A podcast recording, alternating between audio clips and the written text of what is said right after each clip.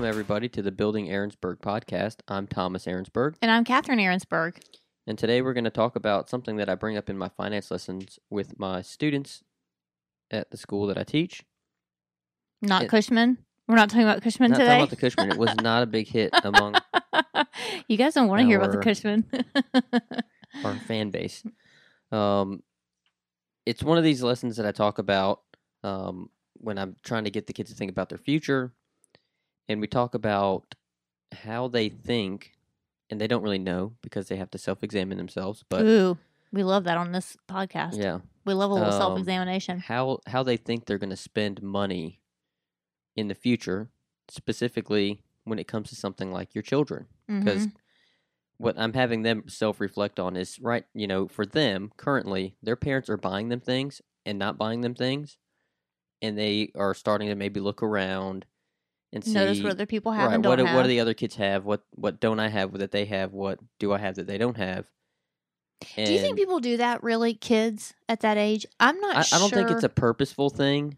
I'm not sure. I would have considered... Now, we both went to a private high school, so yeah. Granted, we were not surrounded by a lot of very needy people. Like, sure. That just was a matter of fact. We, I knew, even then, that I was a privileged child. Um, that I was able to right, go to but, a private high school and private grade but school. There were and all probably that. Certain kids that dressed in the trendiest clothes. So I feel like newest... I knew I understood it going up upward. Like right. I always, I always felt like I was on the lower end of those things. Sure. I was never the trendy one. I was never the one with the new clothes. I mean, the way that I shop now, and well, I guess we'll get into it. The way I shop now is the way I shopped then. My mom would shop for me at Goodwill, and very, I don't, we never went to the mall, ever. My mother yeah. never shopped at a mall, ever, and I don't do it either. Yeah. Um. And so, of course, that informed how I, how I do things with my own kids and with myself as an adult. But all that being said, I was able to identify the kids who had more than me, but I don't think that I ever really thought about the ones who did had less than me. And maybe that's a total me thing. Maybe that's a lot of different people's things. I just, I wasn't great at looking around and noticing that any that anyone was anything but, but they had less, more. You know, yeah. Right. You, it's easy more. to see, and, and, but I think that's human nature. I think it's easier to see when you don't have what other people have, mm-hmm. but it's harder to recognize when you do have something that other people don't have. By the very statement, we both went to private school. Yeah, and that's not to say that I wish that I had the. the stuff that the other people sure. had. It wasn't that. It was just I knew it.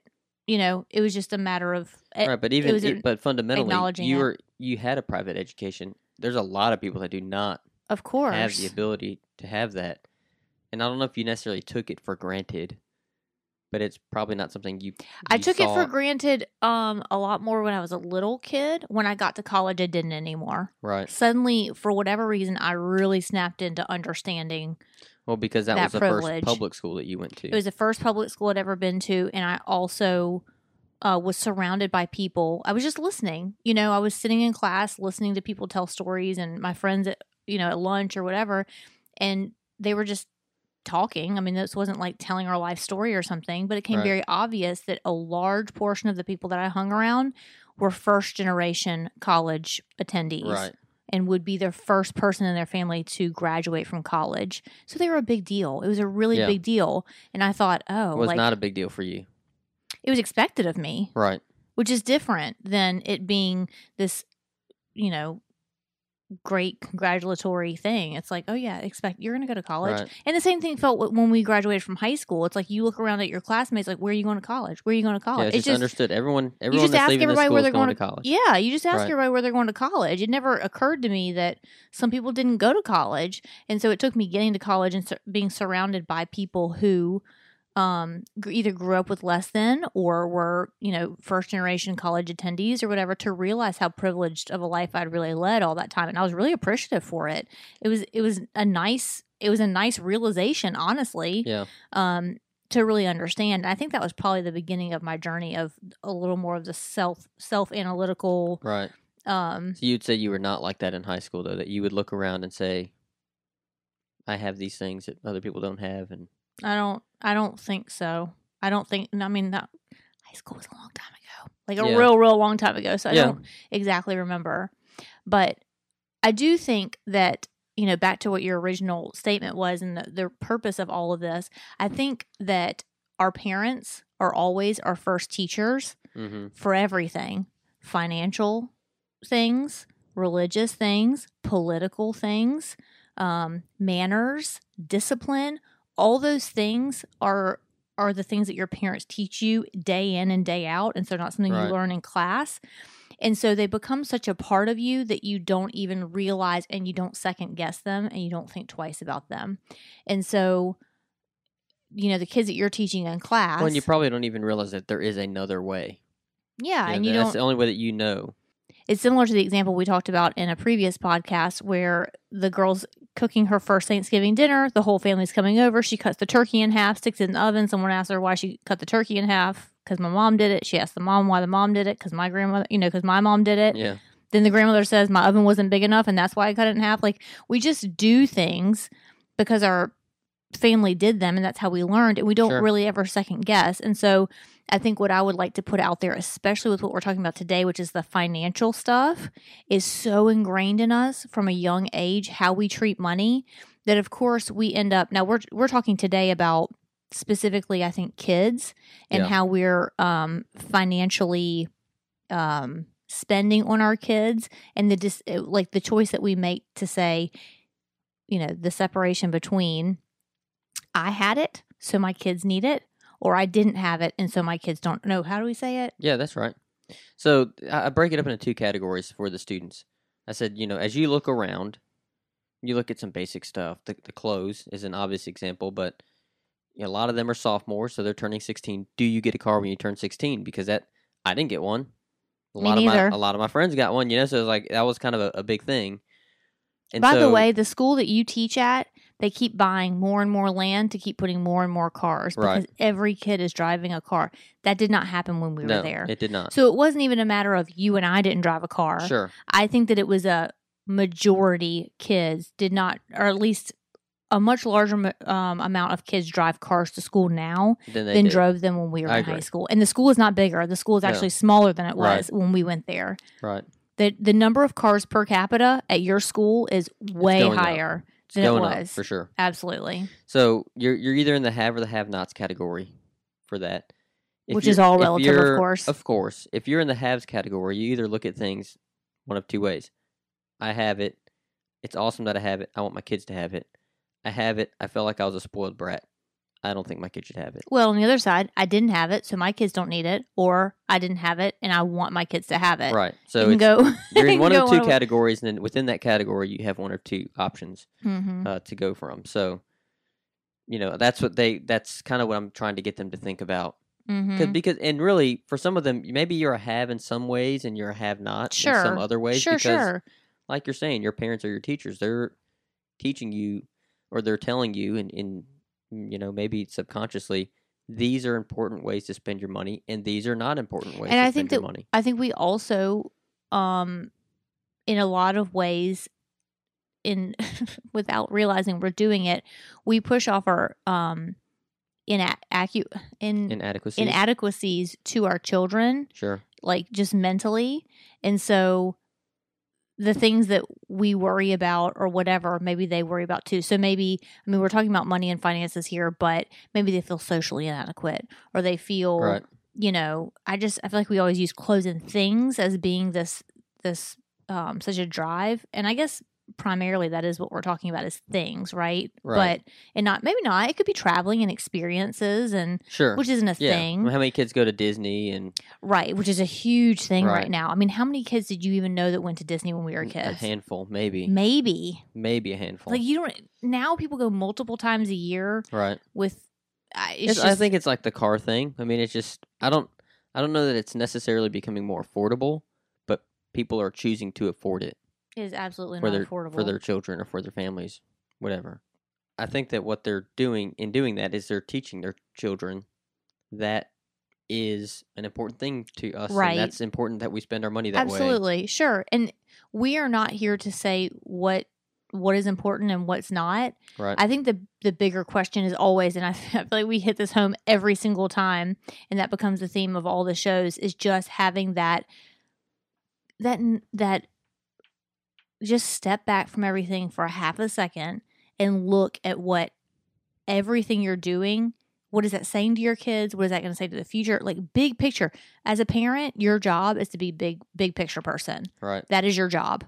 And it's well, really hard to see the forest for the trees It's sometimes. Really both, though. You're the big person, the big picture person, and you have to be the day by day. Ugh. You guys, parenting is exhausting. Being a parent and an adult is exhausting, but it's our job. I mean, that's that's why we have kids. Is yep. At least that's how I view my job as a parent, is that I want to raise good adults. I'm raising adults. Right. And so, um, you know, my parents were, I think our parents raised us with similar financial, um, I don't know. Experiences. Conservative, conservative yeah. behaviors, I guess. Yeah. Um, we both come from very big families, and I think there's not always a lot of money to go around. It'd be a rare instance for, you know, seven kids and six kids respectively here, um, to have a, a parent or group, you know, a, a couple parents that have a ton of money to spread between seven kids and put them into Catholic schools and, you know, right. all these different things that we were able to experience. So they certainly sacrificed in order to give us the life sure. that they wanted for us.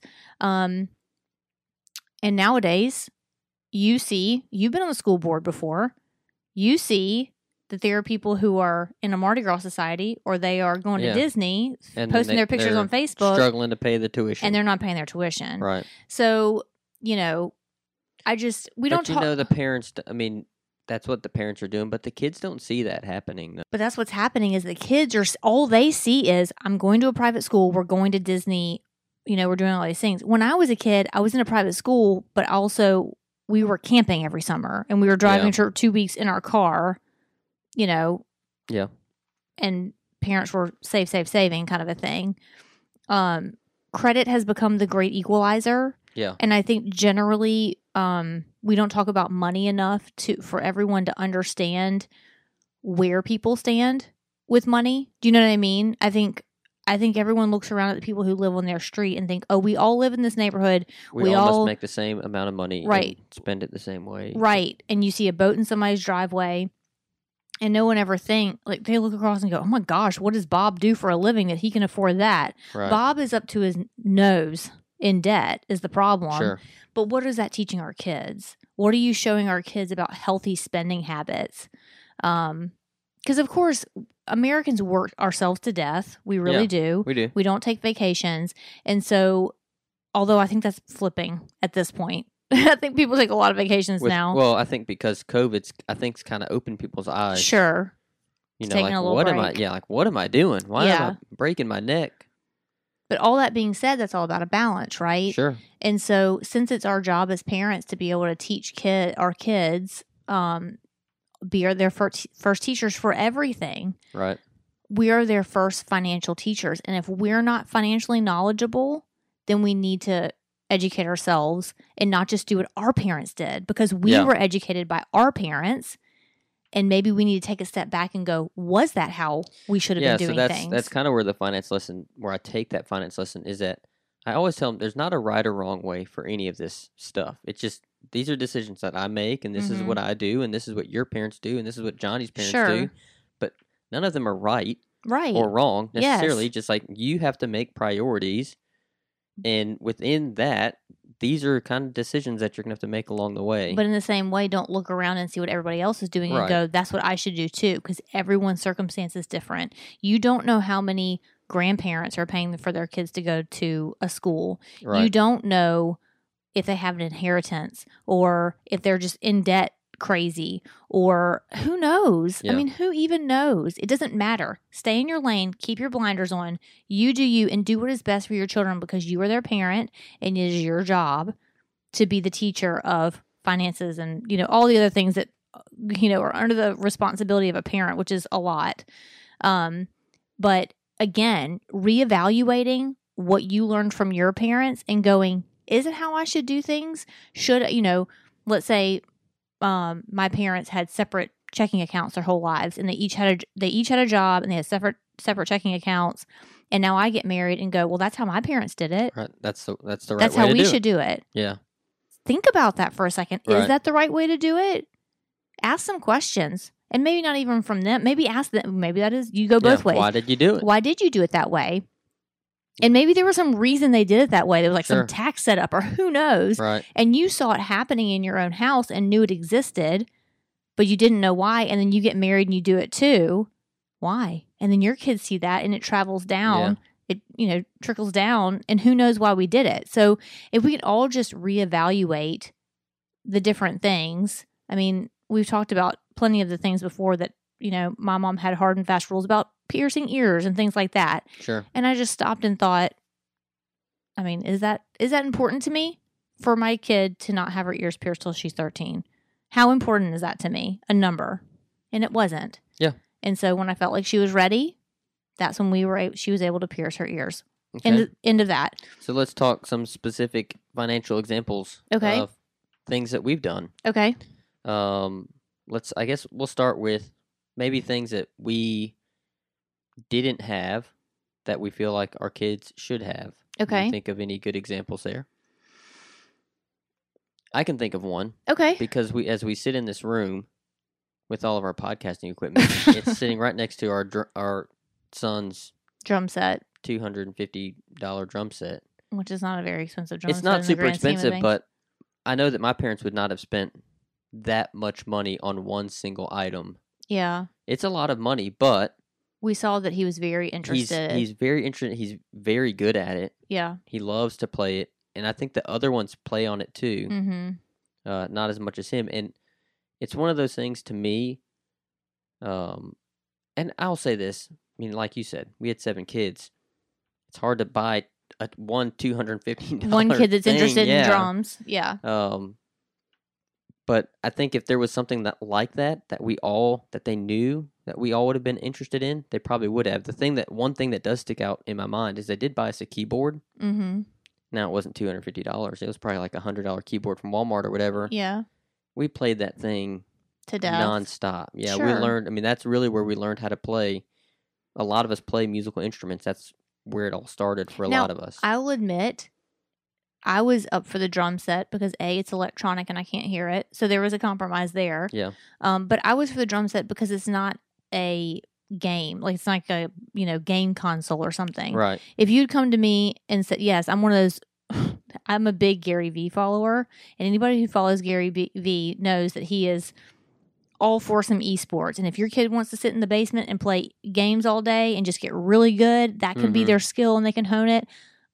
I'm thumbs down on that. Like, yeah. I can't, I cannot get on board with that. Sorry, everybody. So, um, I would much rather be him be honing a musical skill right. than to be playing a game, you know, a console game. So if you had told me, well, he's really good at playing Mario Brothers or whatever, yeah. I don't even know what names of games are, I would not have been on board. So I feel like this could hone, it was a little, it was kind of a lot of different things put together. He is very talented at it. And of course I wanted him to hone that skill, but it's also keeping him busy doing something other than playing a video game. Yeah. Something that's keeping his mind sharp. It's constructive. As my dad would always say, go find something constructive to do. yeah. That's what my, you know, my I mean, parents would say that it's too. It's constructive. You're, Whoever you're knew what constructive building, meant. Well, I always took it like, you need to go build something. Oh. That's, I don't you know why. You actually took I always, it as construction. Yes. Okay, I'll go outside and I'll take something apart and I'll put it back together. Cause that's yeah. What... That's interesting you say that about building something. I'm not sure I ever would have thought about when they said to go do something constructive. I think it to me it always meant don't mess anything up. Find something to do by yourself that doesn't involve a parent that you can do quietly in a yeah, corner. Yeah, but a video game does that. Sure, that's true. But we they didn't have my parents did not probably. have those. And see, that's another thing that maybe because they didn't let us have them, then I'm immediately kind of turned off to them. Yeah, because you had them when you were a kid. Yeah, we did. So you're we not did. turned. And I I think it was one of those things. You know, at Christmas. This was the everybody gift, mm-hmm.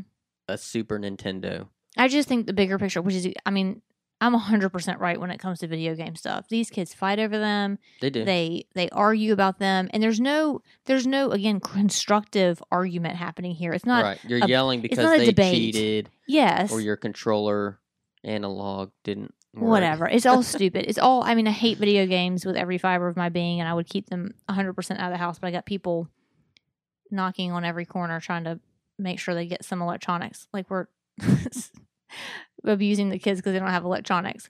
I so, like yeah. video games. I mean, I but I grew up I grew up playing them. So, but I will say you're not a big gamer. It's not like no, you're like I'm playing. Not. You were never one of those like headphones on. Yeah, I, uh, I never Halo. Was. Right. You know that type. Thank goodness. My brothers were though.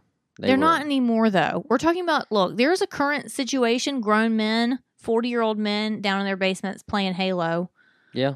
While I could see that. People are raising babies upstairs. I can't with all that stuff. Yeah.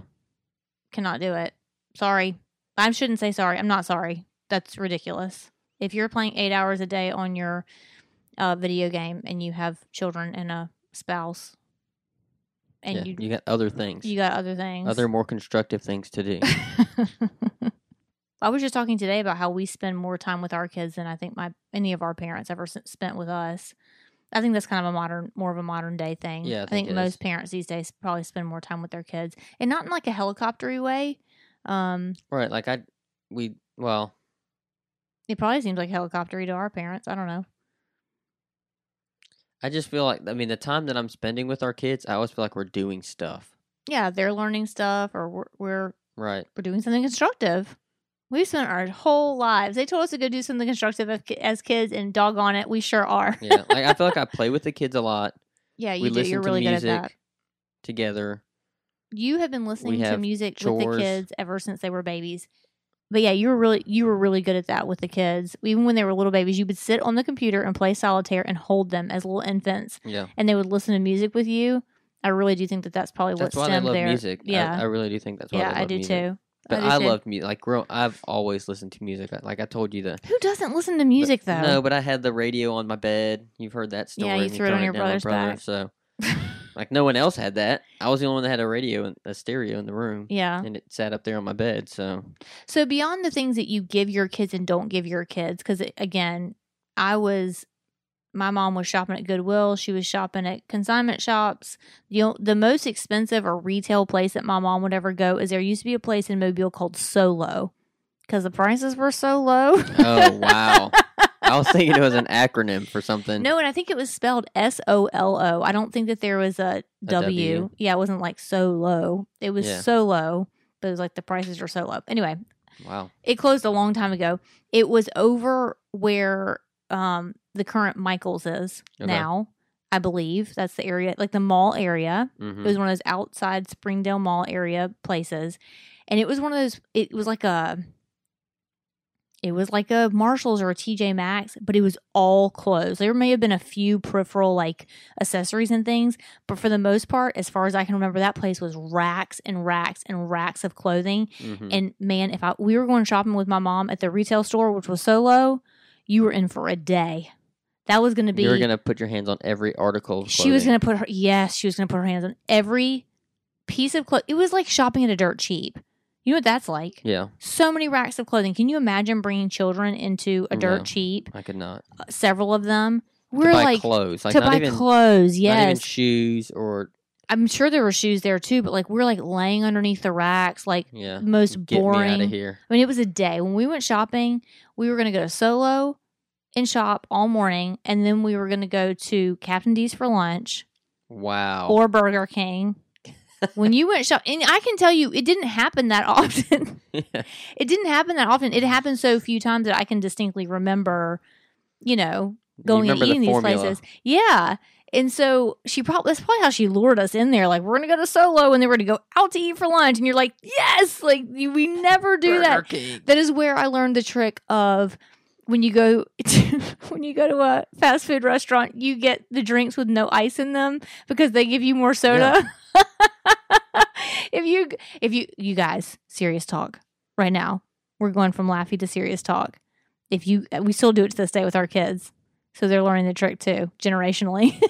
If you go to a fast food restaurant and you're going through drive-thru, of course you're picking it up to go.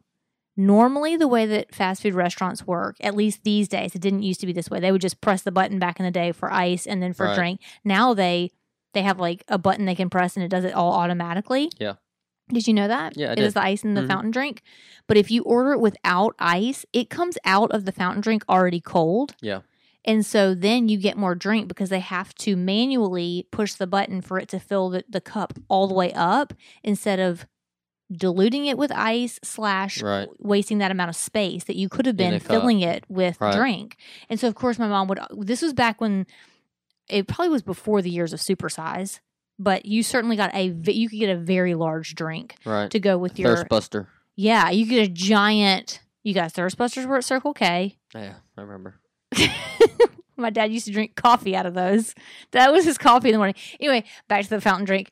You would get these giant drinks, and then my mom would ask for four extra cups, however many like kids' cups, and then she would distribute it. Yeah. One big drink. That's pretty smart. You guys, these are the big family tricks that we learned financially. So, um, anyway, back to back to the the original subject at hand here, which is it wasn't just the clothes and the things that you had or didn't have.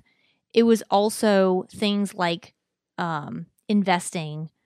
You know, making money at all. Like, I mean, we were we were picking up aluminum cans as kids and turning them in for money. Right. I was going to the recycle center with my aunt after we um, had some metal pipe and things to take to turn in to get money. So, like, it was it was understanding finances and money from a lot of different angles, and it was also going, okay, I'm making all of this money and doing all these things to make money, but we're not spending it on extravagant things. Right? You're ten years old and you have a bank account. And you want those Deion Sanders tennis shoes? Oh, yes, people. Deion Sanders, nineteen ninety-two, came out with a pair. I was in fifth grade. Came out with a pair of Nike tennis shoes.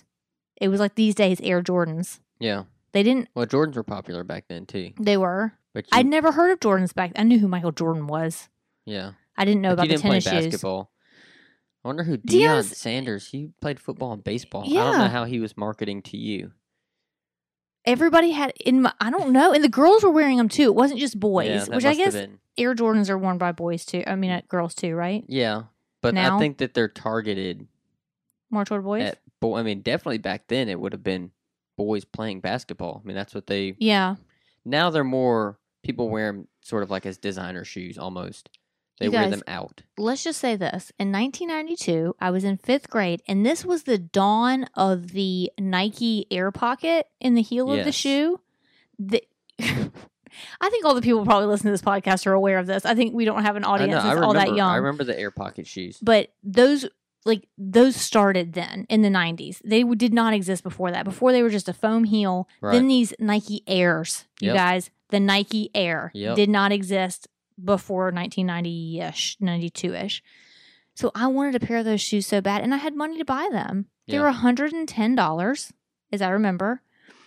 And I would, I don't know if my mom would remember this. I'll have to ask her. I know she'll D M me after she listens to this podcast episode. But I would love to know what she was thinking, because she allowed me to go to the bank, pull out my money, and go and buy those shoes. And then, after I bought them from Dillard's, I believe, I cried and took them back. Because I was like, I know how much money, I like, I know how hard I worked to earn that one hundred ten right. plus tax, whatever it was, one hundred twenty-five dollars. And I cannot, these are tennis shoes I put on my feet. This is right. ridiculous. Get dirty. Even at the age of ten, I was yeah. like, this is insanity. So I took them back. And I'm sure she was probably like, whew. I, you know, because my mom was not the type of mom who was ever like, okay, it's your money. Right. Do with it what you want. Because I know your parents were like that. If yeah. you earned money, it was yours. And of course, I mean, of course it's my money. I can do with it whatever I want. Sure. But she was going to strongly, strongly advise you not to. I don't mm-hmm. remember her not advising me anyway. But somehow I still got the money. Because all my money was in a bank. I never yeah. kept it in a wallet it wasn't anywhere. In, yeah. For me, it was. It was in my sock drawer. Yeah. Whatever. Right. So that's another thing, too, that parents teach. You know, do you have your money in a sock drawer? Do you have it in a wallet somewhere? Do right. you have it in an account? Is it invested? I mean, there's kids. I think that you have come home and told me that there are kids that you have taught that have bought Apple stock. Well, they didn't buy it. Like their parents or grandparents yes, or whoever had bought see, it. Yes, but you see, that's the – their parents are teaching. The rest of your right. class is clueless. They're like, what are you talking about? Yeah. Apple stock, like we know who Apple is. But meanwhile, you have parents who are teaching their kids to buy Apple stock. Sure. Or helping them buy it, whatever, you right. know, the case may be. But they're teaching their kids. So financial literacy ultimately is up to you. It is up to you to teach your children financial literacy. It was up to your parents to teach you the financial literacy. And now it's up to you to step back from what your parents taught you. And it's a little easier to do when you do maybe um, – get married or have a relationship with somebody, you're living with somebody or whatever, who you have to start discussing those things. Right. But it's so easy to live in a vacuum if you if it's just you. If it's just you yeah. or if you happen to marry somebody who did things exactly. I mean, you and I have such similar backgrounds right. that there's probably a ton of financial stuff that we were both taught together right. simultaneously so in the think eighties. It's the best way because it's the only yeah. way you know and the only way I know. But we try really hard to reevaluate everything and be, you know, I think I think we're less conservative than my parents were yeah. as far as spending money. Like I think that we let some of it go easier yeah. than well, like the trips and stuff. I mean, mm-hmm. we're willing to take trips that cost money. Or stay in a hotel. Right. Like my parents absolutely were not going to stay in a hotel ever.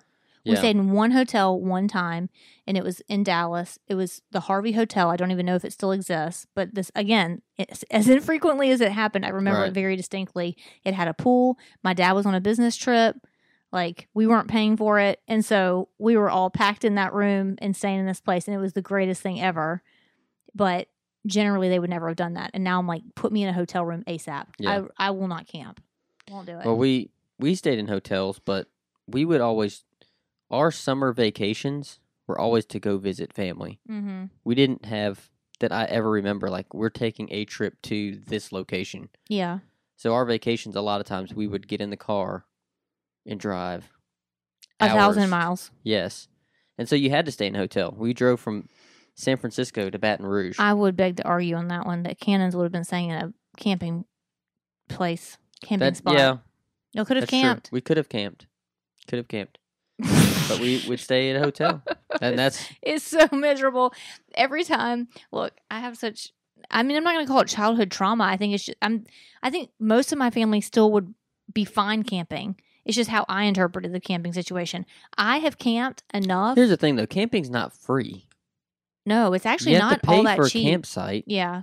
And then you have to pay for a tent. I mean, I guess that's a one-time purchase, but...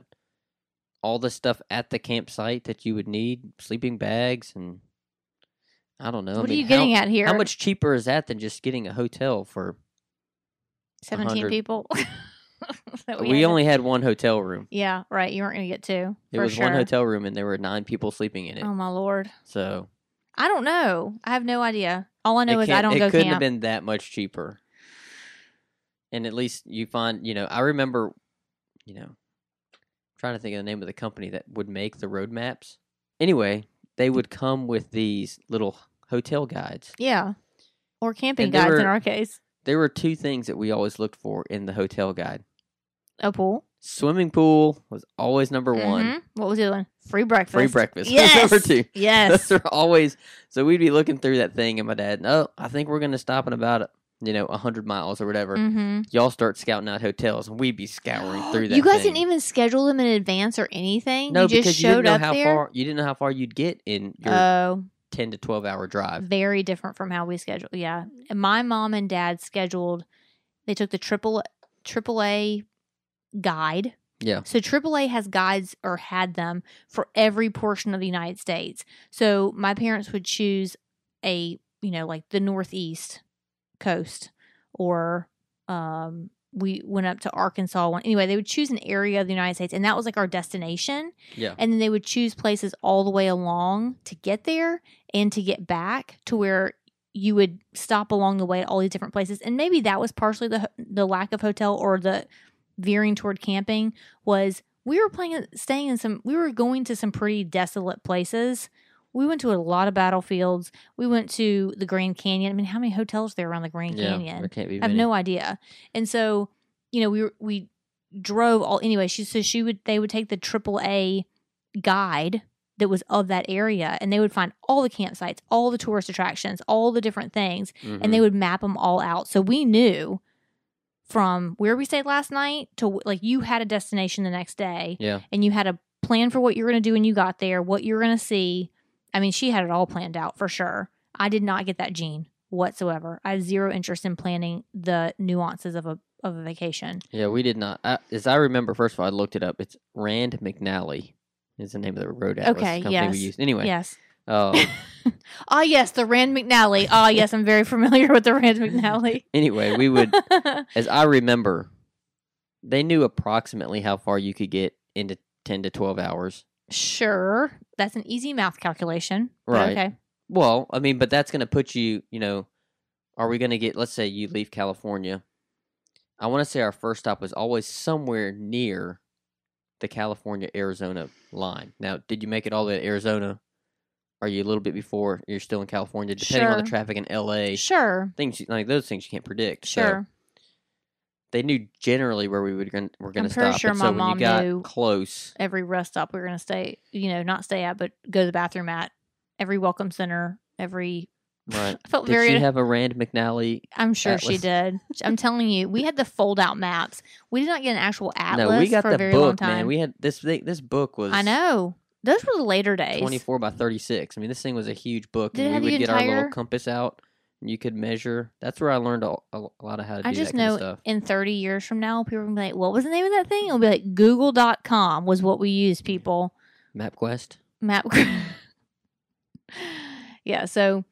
Definitely doing things different in that department, you know, than from my parents. Um, and then, of course, things change over time, too. There's better opportunities that come along. Every family's different. Um, but I think we always have your basis of your mind in um, where you came from and what your parents raised you. And I, I just think that we always have to have an open mind to challenge what that was, why it was that way, and does it work for us now? Yeah. Is that the best? Is what you've experienced the best way to do it? And sometimes you and can't do the best, like ideally. Sure. X, Y, Z. Sure. I mean, the best, really the best for you. It's relative to it's whatever all relative, your situation yes. is. And your your situation may be better or worse than what your parents' situation was. For example, we don't have six and seven kids. Right. We have four. We have four. So a mere four. Well, but that, that makes a big difference mm-hmm. in... You know, when we travel across the country, if we want to stop at a hotel versus a campsite or buying a drum set for our kid. Right. Um, by the way, that was another thing. What'd you guys do for food along the way when you guys would travel? We had this giant cooler that yes! sat between the yes! two front seats. Yes, us too. My mom would pack sandwiches. Bread. Mm-hmm.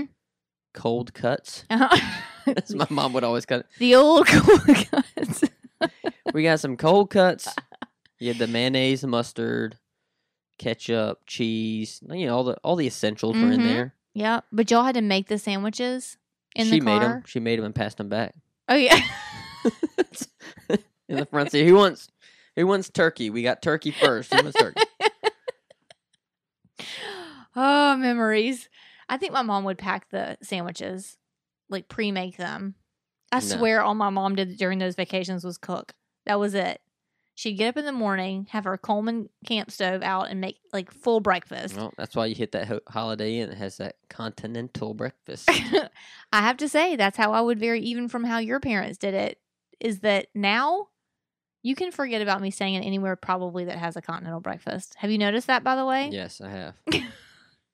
Found out this past weekend. You went to that wedding. You're like, no, that place is junk. Well, do you want to tell that story? Do you want to veer on into that land? So we went to a wedding this weekend, and Catherine puts me in charge of... I don't know you put me in charge of it. I just decided I'll book the hotel for us. It was, a, it was about three or four weeks out from the wedding, and we knew that the odds of us being able to get a hotel close to the wedding... We wanted to be close. Right. So that's that's how I did it. I looked up where the ho- you know, where the thing was. I tried to get us to stay at the hotel where they were having the wedding. That right. would have been the easiest thing, but it was booked. And then, you know, from there, there was a couple close... And I, then it went out further from there. I remember when you were booking it, I was sitting right across from you, and you said, I'm going to book the hotel. Somehow my brain heard bre- bed and breakfast. And it I do was not a bed and breakfast. Oh, I know that now. And I do remember you saying, we can't get in the hotel that where the that wedding is. Right. And I think now that I'm thinking back on it, I'm pretty sure that I assumed, since we were talking about staying at the caliber of yes, hotel that like the wedding was going nice to be at. Hotel, yeah. It was a nice hotel. So I figured you were going to book also a nice hotel just within proximity of this place. Um, It's not what happened. I so, picked one that was going to be relatively cheap that was close. I didn't know I didn't know any of that. I didn't know how I thought you said you paid one hundred fifty dollars for it no. and you were like freaking out about the price. It and I was, was like, like ninety-eight dollars or something. Okay. I vaguely remember you worried about how much we were going to pay, and I was like, it's fine. I just want to stay at a nice hotel. So you booked it. Yeah. And the day that we went to the wedding was a Saturday, and we got to the city, and we did some shopping because I literally didn't, I mean, you talk about bad planning. I didn't bring anything to wear to the wedding. And so we were kind of going shopping for some things, and we actually showed up to the hotel a little later than check-in time. Check-in's at three. Mm-hmm. We showed up about three thirty, and I was guiding you G P S to no Atlas, by the way, no Rand no. McNally. Um, had the Rand McNally, I, I would have if fun. Only. And so I was guiding you into the hotel, and I'm looking at my phone, and we park in the front of the hotel, and I look up from my phone, and I just go, nope. Okay, what was funny is we were driving down the road, and you're like, all right, it's the next right. And I look, and I was like, it better not be the next right. In my mind, I'm like, that's not a great-looking hotel. Were you really worried about it? Because I think that you would have one hundred percent was, gotten out of that car. I would have. I would have, because, I, I mean, I to me, you're just like, oh, well, I mean, I thought I picked a good one. This one looks like it's not so great, but... looks like we could catch a bed bug. It's fine. Yeah, I mean... But I remember pulling up like, nah, we could have done better than this. It so just kind of pulled in. All I said was, absolutely not. Yeah. Not staying here. And all and you looked at me and go, I'm so glad I got the cancellation policy. You're like, you I know, just knew something was going to happen. So here's the thing. I never, ever, ever, ever used to get that. But I want to say the last two times that we've gotten hotels, for whatever reason, we've had reasons to think that we weren't going to stay there. Kind of like a last minute. Something mm-hmm. comes up, and I don't know. So when I was booking this one, I was like, you know what? It's a wedding. It's in a city that we don't know people. Something could come up, and we might not go. And or so I wonder I was if you like, thought you know, we could, I'll just we could drive back to Baton Rouge that night or something. Yeah, I mean, I, I forget what the circumstances were. I didn't I'll, know you had to you pay know. extra for a hotel cancellation. I thought you could just it's cancel like for ten, free anytime. No, it's like ten or fifteen bucks. It's, okay, I mean, it's not killer to so do. So we're it. sitting in the parking lot of the hotel, and. He's Thomas says, well, then find another hotel. So I'm looking for other hotels. I find the other hotel. We cancel. You walked into the hotel to cancel it. Yeah. And they and were then, cool with it. They were like, they're like, know, you here to check in? I said, no, I need to cancel. They're like, oh, okay. Uh, let me just do this. Well, happily. Yeah. Oh, gosh. Anyway, so then we, we drove. And the other hotel wasn't that far away, but it was brand new and it was very nice. Yeah. And we are bed bug free. And good to go. And we had a great time at the wedding. But it didn't have a free breakfast. I bet the place that I booked had a free breakfast. Oh, one hundred percent. But I'm starting to see that consistency. That Although I didn't see you when I went in the The last place I stayed with my friend in Ocean Springs, it was a um, boutique hotel. Also did not have a bed and breakfast. I mean, yeah. did not have a um, continental breakfast. I mean, I'm fine with it. So we stay in hotels for football a couple times a year, usually. We usually travel in the summer for our seven-on-seven tournaments. We usually stay in some La Quintas, mm-hmm. which are not, they're not super nice. They're not terrible, but they do have the breakfast, which I think is why we do it. I'm sure. You don't want, it's a one meal y'all don't have to pay for. Right. And then for the state championship games, we have to stay in the hotel that the state makes us stay in, and they are nice. Yeah, real nice. So that's our conversation about teaching your children about finances, about needs versus wants, all the things in determining how what you were taught as a child, how you should like rethink of it just for a second, if not long term, about how you'll teach your children about financial literacy and all the other things that are your responsibility as parents. It's important stuff, you guys. Step outside yourself, step outside what your experiences are, and try to think step by step to make sure it's the right thing for um. those little adults that you're raising out there. If you guys have any questions or comments, you guys can email us at building ahrensberg at gmail dot com. You can contact us on Facebook and on Instagram at building ahrensberg. And until next time, bye, y'all. Bye, y'all.